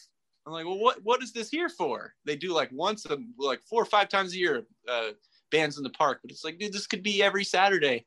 Should and be. it's like tucked away anyways. Like the noise is not that bad. So anyways now we're kind of seeing i think our whole town is kind of like oh we could just do it. And then if they stop us they'll stop us. But there's so many bigger things going on there. We're I think, I think a lot of people are feeling that way in California, especially down here, is that a lot of people are now like, all right, enough of this. Like, we're just gonna do stuff. You know what? You're gonna, you know, when when restaurants were closed and stuff, some of them were like, I can't close. I'm opening and find me or whatever. And so that's been an interesting dynamic as far as, uh, you know, following people that are rebels kind of against going against, uh, you know, what, what the government says and this and that. And that's a fine line, I'm sure. Yeah. Um, you can't have chaos, but at the same time, it's like, what do you want people to do? Let, yeah. pl- let the bands play in the amphitheater, man. Come on. Yeah, and that was a pre-COVID thing that they were silly about too. I mean, they just were like, you know, I don't get, yeah. There's a stage. Let's put some people on it. Absolutely. Know. Oh yeah. Absolutely. Am I? Yeah. No. Uh, um, why? Why? Why have it? Absolutely we're not a loud band either. Like we we're I mean we're loud, but we're not like loud loud. You know, you don't even I don't wear earplugs in practice, and we don't play so loud that I need them. You know. I remember your first performance, Bill, in Azusa was that Smart, Smart, City Grinds, the uh, yeah. uh, Marshburn band or whatever you guys were called, man. man. Phantom Scream Syndrome back That's then. Right. And you were on stage I, run you were on stage running the room and I was like, Bill is made for this. yeah, man, I never forget that show. It was my first show time playing out, you know, like other than stuff with the school, and it was scary. I mean, we wrote all the songs, dude. We didn't like in school, we didn't get to write the songs, but then it was like, okay, well, what songs we we better write something. Yeah, we, we, know. we were in RLA. It was, it was you and Brian Veller and James Corsini and Doc Bray. Was there someone else, or was that? I think Baumgartner was in. The, I think Dan was in the band at that time. I can't Dan. recall. Dan was in the band for some period. Um, he was playing bass. Oh, bass. Uh, James was drummer. James was a drummer. Yeah. Yep. And uh, trying to get that kid back playing drums is a phenomenal drummer. I think he has been playing a little bit. I think he's got his YouTube channel going actually. Oh, I love it. Yeah, I remember yeah. we all gathered and that was a big deal. And uh, yeah, you guys rocked out that night. Never, never had a, such a great turnout. Like it's funny because like this is how it works for bands, right? If you're like 18, 19, and like say one of your bandmates is in high school still, okay, you book a show, you're gonna like you got a bunch of people, you know. When you get older, you don't know a bunch of people like just in your life, right? You're not just gonna have a hundred of the same people you see at school every day. Mm-hmm. It, like so like trying to get people to come out your shows later on in life gets way harder so if i have any advice for people trying to do it yeah book, book a bunch of shows early on and like you know get everyone to come out before they're sick of you but practice first so you're you're good enough to keep them coming I know, back i know no i know what you mean as far as reaching out to people and like okay who's your audience like i had no idea when i started this that this would be like a constant Rio Hondo prep infomercial, but uh, it kind of has been just because that's the audience. It's a lot of the people and, and talking about our memories and things. It, has it, been fun. And, uh, you know, there's been other parts of the audience as well. Uh, Bill, I got to ask you about this. Let's talk a little basketball. And, yeah. um, you know, I'm not quite the NBA guy I used to be, but right off the bat, I didn't prep you for this. I want, I don't care about, uh, off the court stuff. I just want to talk about on the court stuff with these two guys. Okay. Talk to me about the late great Kobe Bryant versus LeBron James. Everyone wants to talk about Michael Jordan and LeBron James. Um, we can do that too if you want, but talk to me about Kobe versus LeBron as far as their body of work. Wow, what a question. LeBron will go down as the greatest player in the history of the game. Sorry. Okay.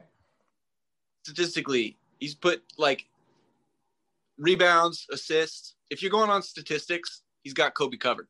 Period. All right. If you're going on physicality, he's got Kobe covered. I mean, LeBron looks down at the rim sometimes when he's dunking, especially when he's younger. Kobe was athletic as like super athletic, but he there's there's a difference there, you know. Um, who do I want taking the last shot? Kobe. That's, that's my question. Mm-hmm. I'm gonna Kobe. Um, but also LeBron's got a record of hitting clutch shots too. I mean, there's that one turnaround three point. I mean, there's a bunch of highlights, but there's one that comes. I, I can't even remember which team he was. Might have been the Cavs still. Full court pass, catches it, turnaround three pointer on the wing, banks it in. It's like right in their face. You know, LeBron's passing ability uh, to be able to transition. I mean, not that he didn't have the ball in his hands a lot, but he's pretty much a point guard now. He's Magic Johnson with Michael Jordan athleticism. I felt that he always was though. Even when he came in the league, his his one of his biggest assets was passing. It's real. You're right. You're right. Um, and that's not a knock, you know, that he's always been good on it, you know. Um, Kobe, good passer, but I think he used the pass um, twice. It, was less frequent, you know, like he was more like, "Oh, you're going to double team me." Okay, okay you know, especially when he's younger. Okay, cool. I'm just going to turn around and shoot a fadeaway jump shot that neither of you can touch. and I practiced it so many fucking times. Guess what? I know it's going in. And if it misses, the next one's going in. If that misses, the next one's going in, you know? And it was cutthroat. It was Mamba. It was on that mentality. LeBron, similar. I mean, like, I don't know. You could, I, I don't know. What do you think? What do you, you got knocks on any of these guys? I mean, these are some of the greatest players we'll ever see, no doubt. Oh, no doubt. Yeah. Um, uh, well, well, who, who would you rather build your team around? LeBron. Really? I say it with my mind, not my heart. Not your heart. Oh, that's why I wanted to ask you because I know no one loved Kobe more than you, and um, but you're a uh, you're a realistic basketball analysis uh, analyst, we'll say, and uh, yeah. And, yeah, I've always been curious because when LeBron, I mean, you know how I feel about LeBron James. It's it's not even just his off the court stuff. I just I've never liked the guy. I don't know why. He's talented. I saw him play in high school. He's the same age as you and me, same class of 03 and everything. But I, I don't know. I look at him versus Kobe, and I'm like, to me, it's not even. I mean, no, I shouldn't say not debatable, but it's it's I'm a little biased, maybe Kobe being a Laker. I know LeBron's a Laker now, but I just think LeBron has always had this like, uh, I don't know, like this poor me mentality. It seems like, and and and and I do give guys like Kobe and Michael Jordan. I know Jordan played for the Wizards, but I give them credit and kind of for standing their ground and, and staying in one place. So maybe sure. I shouldn't be so hard on them for that, but that I do. Like at the beginning, you said, you know, on the court, you know, that's off the court. Sure. Right. All right. That's You're just, right. I mean, it ends up being on the court because it's what team you're playing for, but that's like on the loyalty stuff. And that, but like, look at this league. You know, they're making a bunch of money off these players. The players are making a bunch of money off the teams, and they should be. You know, like it's it's a business, and like when people move on, it's okay. Am I honored that we got to see Kobe his whole career play for the Lakers? Hell yeah. He could have left. He almost left a couple times, and it was awesome that he stayed, and the fan base will love him forever for that. Like mm-hmm. straight immortalize him, even though he's passed on. Like obviously we're not forgetting about Kobe. You know what I mean? Oh, no doubt. No. But but that's and, the thing. Like, I don't think of LeBron as a Laker. LeBron could be the greatest player ever, now, whatever you want to call it. I don't think he's a Laker. I'm around, you know, like I, I realized when he became a Laker that any negative negativity I had about LeBron, from my perspective, was just like me hating because he was so good. Yeah, that's how I felt. I, I that's how I had to look at myself. Damn, I need to check myself. This guy is amazing. Mm-hmm. I'm lucky to see him. I'm lucky even to watch him play. Let alone the fact that I have some like. It's silly to me what it is, you know, to be a fan, you know, because like, it's like, what do I get when the Lakers win? Nothing. But what do I feel when the Lakers win? Ecstatic, joy, smile. Yeah, absolutely. Uh, and it's not as much as it used to be. It used to be almost to me as real as my own team. Like I was so sad when the mm-hmm. Lakers lose. I was so excited run around the street when they would win, you know. And now I'm still stoked when they win, but it, like it's different. I'm a little more mellow. But yeah, uh, man. Do you get do you get grief do you get grief up there in Portland for being a Laker fan? Uh, mm, some circles, yeah. Yeah, or do you keep it kind of kind of hidden, kind of? I try to I try to say it with a smile, uh, but you already kind of got to be like that from out of town. I mean, like I've been here long enough. I feel like I'm a Portlander now, but also like there's people who just won't like you because you're from LA. We were in Phoenix for a Dodgers Diamondback series. Made Doc and Jordan, and we're walking around. And Kobe had recently dropped 81 points, but the Suns had also beaten the Lakers, I believe, in the playoffs uh, after a three to one lead uh, which I remember. I don't know why I do, but you just kept walking around. We were walking by the arena, and all you all you kept doing was 81 points, guys. 81 points. You kept bragging about Kobe's uh, big game, even though the Suns had beat the Lakers in the playoffs, which was fun. yeah. Oh boy. Well, time when I was really bitter. I mean, I felt like honestly, Steve Nash got those MVPs handed to him over Kobe. That wasn't fair. Hmm. I'll go to that. I mean, yeah, he was putting up insane numbers and really helping his team, but nobody on the whole planet Earth could guard Kobe those years. Nobody. nobody. It wasn't happening. The Kobe like, stopper. Who was that? Bonzi Wells, the Kobe stopper? Which, like, it was Patterson, whoever wanted to call Ruben. themselves that, killed him. Yeah. Hold it, hold him under 40. I'm a Kobe stopper can hold this guy under 40. Yeah, come on. In an era when, like, you know, nobody's scoring like that. Like nowadays, yeah, score 40 points. Who cares? Yeah. No doubt. But like, don't get me wrong. I love the NBA. I love that it's changing. I'm okay with it. Yeah. What's what's funny? I want a four point line. Do you really?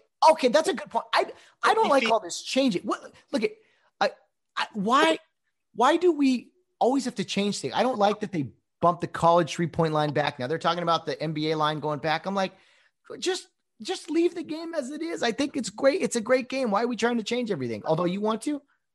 I do. Look at ratings are slipping. Why not? It's a business too. I mean, if you look look at the history, I mean, like ABA came and went. You know, there was times when Kareem Abdul look at Kareem Abdul-Jabbar's like salary when he came into the league, right? It's like nothing. You know, all time greatest scorer came into the league highly. I think it, they offered him like a million for four years or something. And in fact, I was listening to an interesting podcast that ABA was trying really hard to get him. Mm. And uh, George Mikan, in fact, was the president of the ABA at the time, one of the first great centers the Lakers had back in Minneapolis. And he was the president of the ABA, and he was supposed to bring a giant check to hand to Kareem Abdul, like, like one of the big, yeah. And he forgot it. Like they forgot they left at the hotel. Like they fucked up. And Kareem was kind of like, yeah. So he, he needed a he needed a Bitcoin check, Bill. Even back then, you see, it all comes full circle. That's real. I mean, you got players asking to be paid in Bitcoin now. What's the football player? Uh, Russell um, Wilson or something, or I, I, don't know football very well. There's some there's some football players a big Bitcoiner. Oh, and really? yeah, paid in Bitcoin. Interesting. Um, correct, but you mentioned it, Bill. But isn't it funny how we treat sports as fans? We you shouldn't care what random strangers, guys you've never met, guys that are you know, paid ungodly amount of money, what how they do in their performance. It shouldn't affect you uh, like you have some control over it. They're never going to love you back, but yet we we do that. Sports fans, we cheer for yeah. guys and they wear a certain jersey and maybe we hated them when they didn't wear a jersey or we hate them when they go to another team, but when they wear your jersey, You root for them It doesn't make any sense, yet we we always do it. We're fans. You can't explain it. I'm trying to get past that, right? Because like, all right, prime example of that. Even more than LeBron. Like I didn't have. I already had mad respect for LeBron. I mean, in the finals eight years in a row. What are we going to say? Rajon Rondo comes to the Lakers. Oh. All right, he's one of the players. If he's not on your team, you ain't gonna like him. Yeah. But if he's on your team, you're like, hell yeah, I'm glad that guy's on our team. But he, but like he was a Celtic. Like, can you imagine the Celtic players coming to the Lakers back in the day? Like, what are we doing? I was like, you, you know, uh, Giants who become Dodgers. I'm like, no, no, screw that guy. It happens. I mean, like, shit, but nice hit. well, let's say you're playing for the Lakers and they screwed you over. True. Let's just say office just like broke your heart, you know. And I'm mm-hmm. sure that happened to some of those kids, like the half the team they traded for Anthony Davis, which ended up being a good decision. But yeah, there's some promising young players that just got shipped out for that. They might have gone to New Orleans, you know. Mm-hmm. Um, but yeah, also let's talk about Lonzo. I don't know, man. Like he's not a flop to me. I think it was too much pressure. He got too much pressure on him, and also like the whole like shot thing.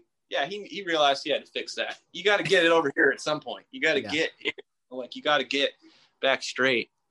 Um, I don't. I, I I bet I could beat Lonzo in a shootout. Uh, I t- I I put money on you. Absolutely. I, I don't doubt that for a That's second. so he's too inconsistent. The form it, it, it, for him to beat me in a shootout is a miracle on his part because his form is inefficient. you know whose form was bad though? You know whose form was like ugly was Reggie Miller. Reggie Miller's. You ever did you you remember when?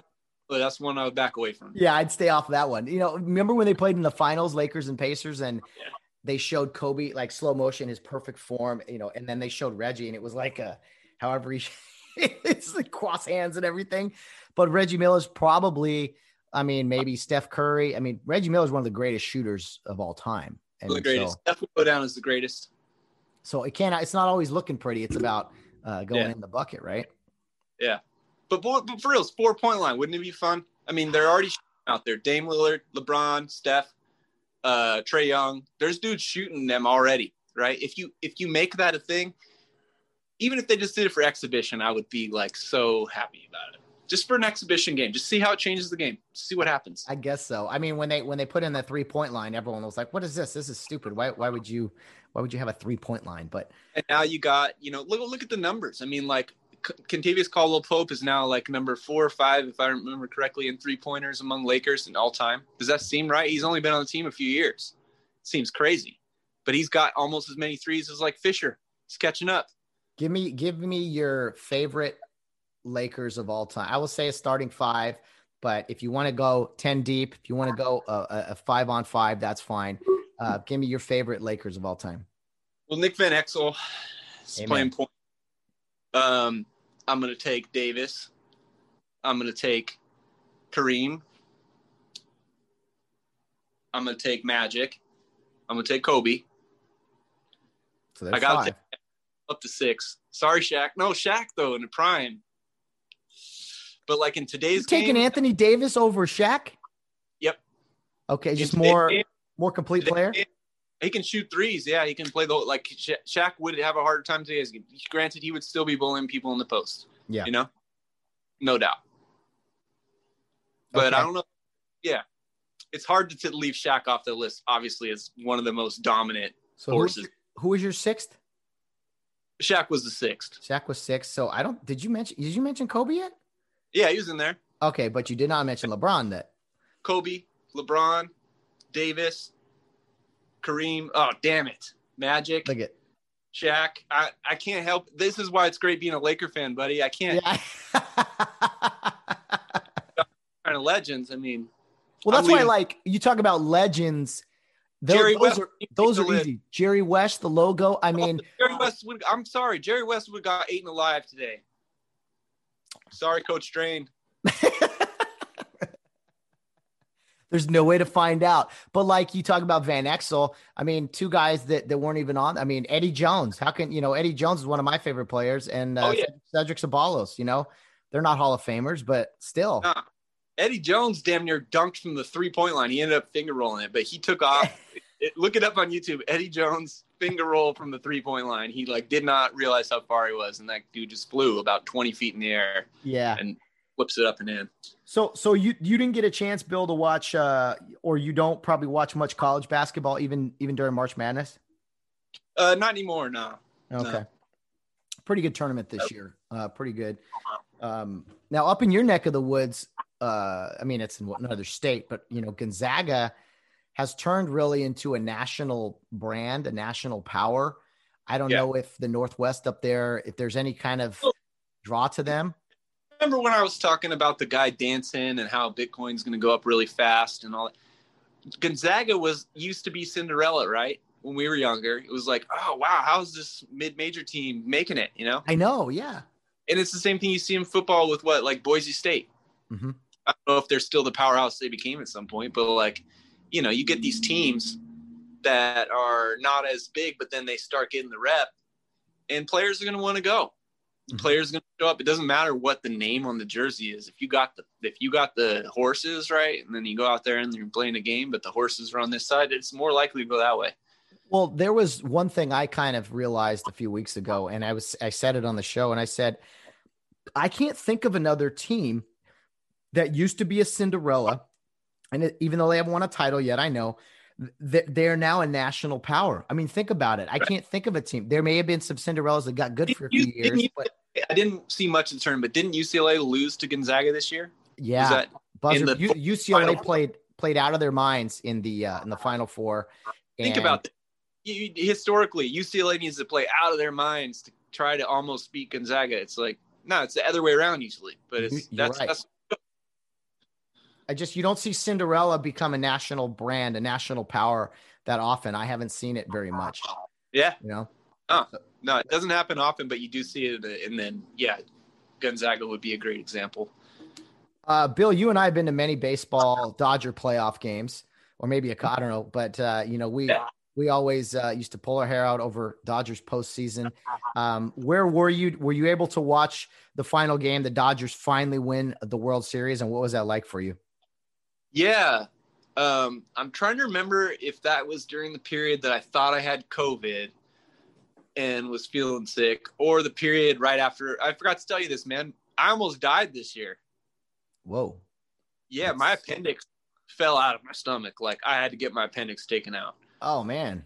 Yeah. Uh, it was like, it, and I think it was around the time I was recovering from this or something. I can't remember, but I remember watching uh, some of the last games there. And uh, yeah, man, very exciting to see him pull it out, you know. But uh, speaking of almost dying, that was nuts. Have you had your appendix removed? I have not. No. I, I, I, someone at work recently had that. I thought that was just like a something that happened to you as a kid, but no, it's tell me about it. It, it, it usually happens to people under 20. Um, okay.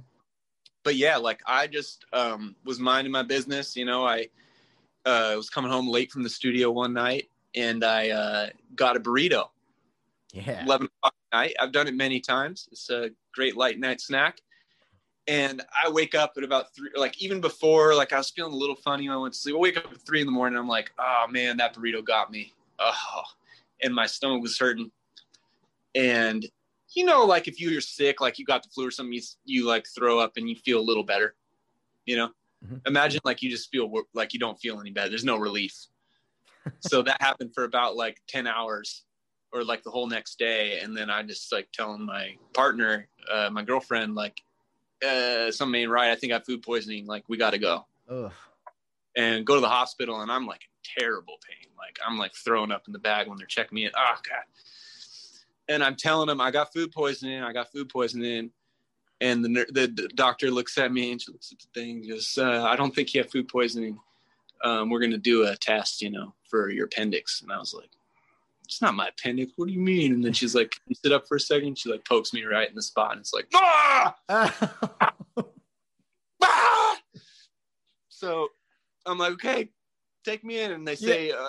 uh, um, okay, well, we're going to give you a little something for the pain. We're going to give you a little bit of uh, morphine. And I said, that's the opiate. I don't want it. Like, I'm a stoner. I, I smoke weed. I don't fuck with opiates. That's just how, that's like my I don't know, religion or something. I'm like, I don't want that. And they said, no, like, hold on, I think I got to put my phone in. They said, no, you're, you're going to want it. Um, you definitely want this. And I said, okay. And they gave me one drip of it, and I was like the happiest person on earth. and I instantly felt way better. And um, so, anyways, yeah, the next day they well, they did the scan and like, yeah, okay, uh, you know, we got to take you in first thing in the morning. Your appendix has just started to rupture, and like, yeah, popped it out, no problem. Uh, came back from anesthesiology. I'm in the room with like everyone recovering. Yeah. And I'm just like feeling good. And I'm like, hey, everyone, we're going to make it. we're all going to make it. Stay calm. Of course and, uh, you did. Of course you did. Yeah, I'm telling everyone in the room, and they're laughing. The nurses are laughing at me because I'm just like loopy on the uh, anesthesiology medicine but yeah, if you get a weird pain in your stomach, man, like, and it's on the right side going, it was like good that I got it when I did. It, it took a long time to recover, like a couple months. No fun. Oh, no fun. I, I mean, I have some dumb questions asked. So, like, I mean, you had to get cut, and it like comes out out out of your stomach. How did that all work? It gets crazy. They, uh, it's called, I think it's called laparoscopic, or yeah, basically they pump your guts up. Pardon if it's uncomfortable. Oh, they okay, lift your guts okay. up with air. Enough said. go underneath. So you can imagine like it took two months to recover because your your all your insides are being pumped up and then coming back down and wow. settling back in. It's like not comfortable at all. But honestly, it was a clean surgery. Like uh, no infection, got it out of there. Didn't spill nothing. They got it and cut it out and pulled it. My scars are minimal; they're almost gone. Like I, I feel so grateful for the doctors and nurses that were there helping me. Like for reals, they saved my life. Straight up, they saved my life this year. I would have died. Think about it, like through history, right? Your appendix goes out like for hundreds of years, for thousands of years. You were done. That's it. That's it. Yeah. There is no chance.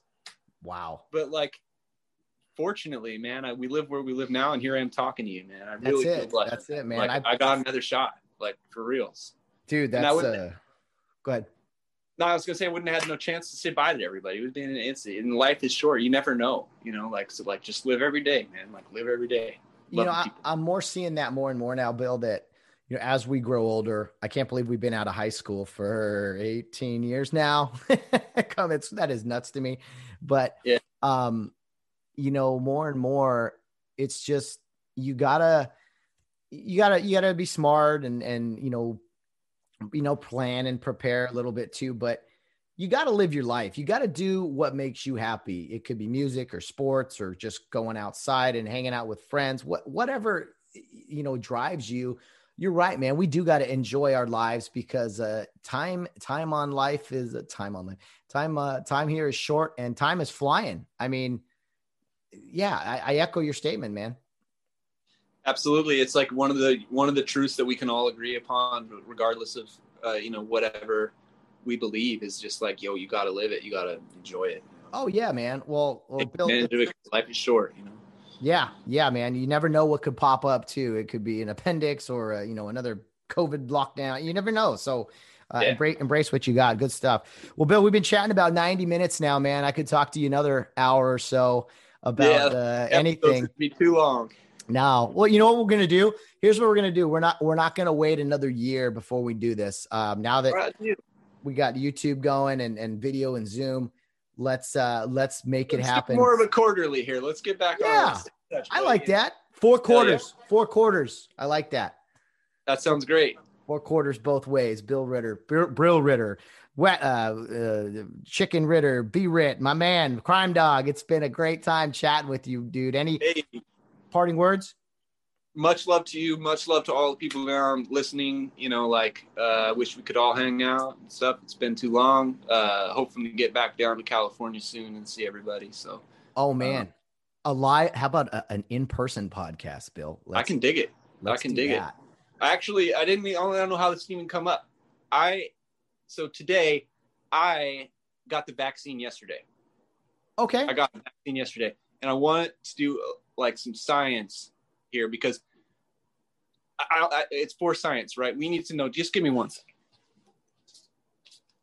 The Bill Ritter, man, that is a sweet rocking chair, by the way. Old school. That's got some time on it. I love it. I need one of those.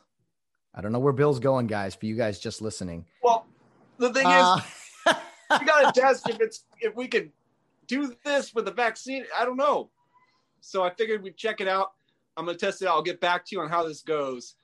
Uh, was feeling a little funny all morning from that vaccine. No joke, I felt a little funny all morning. But we'll see if this uh, how this crosses over. Bill is happy 420, uh, everybody. Bill is self medicating for those just listening, not watching. I don't endorse tobacco.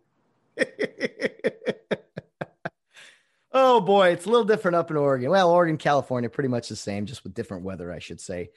Bill Ritter, it has been a blast, man. I look forward What's to chat- up, chatting with you soon. Enjoy the rest of your uh, Christmas day here, and uh, we will we will chat very soon, man. Like I said, I'm going to hold you to it. Every few months, let's let's do a quick conversation. I think that could be a blast. I'm in. Hell yeah, buddy. We'll see you soon, man. All right, sounds great, guys. Thanks for listening to this episode of the Get Home Safe podcast. And as always, guys, no matter what you're doing, whether you're out on the town or round in third base, get home safe. Bye, guys.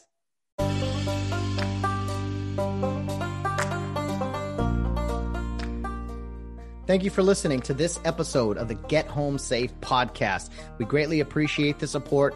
We know we have a lot of loyal listeners out there, but we always want to keep people informed of the many ways to follow the Get Home Safe podcast. We have various social media platforms. Our Twitter handle is Get Home Safe Pod. Our Facebook and Instagram page is Get Home Safe Podcast. And our email address is Get Home Safe Podcast at yahoo.com. There's plenty of ways and options to listen to the Get Home Safe podcast. Anchor helps distribute our podcast to places like Apple, Spotify, Google, and many more. We also have a YouTube channel that is brand new for us. Not a whole lot of content on there yet, but we're going to try to put out more and more video episodes in going forward, as well as short clips here and there regarding uh, big events that happen uh, over the course of time. So lots of options out there, guys. We'd love to hear from you. Send us an email, offer uh, some suggestions or content uh, topics, or uh, just ask us some random questions. We always appreciate that. I know Bill Barnes does, especially on Wednesdays. So uh, looking forward to continue to bring you great episodes here on the Get Home Safe podcast on Mondays, Wednesdays, and Fridays. Guys, have a great rest of the week. And as always, no matter what you're doing, whether you're out on the town or around in third base, get home safe.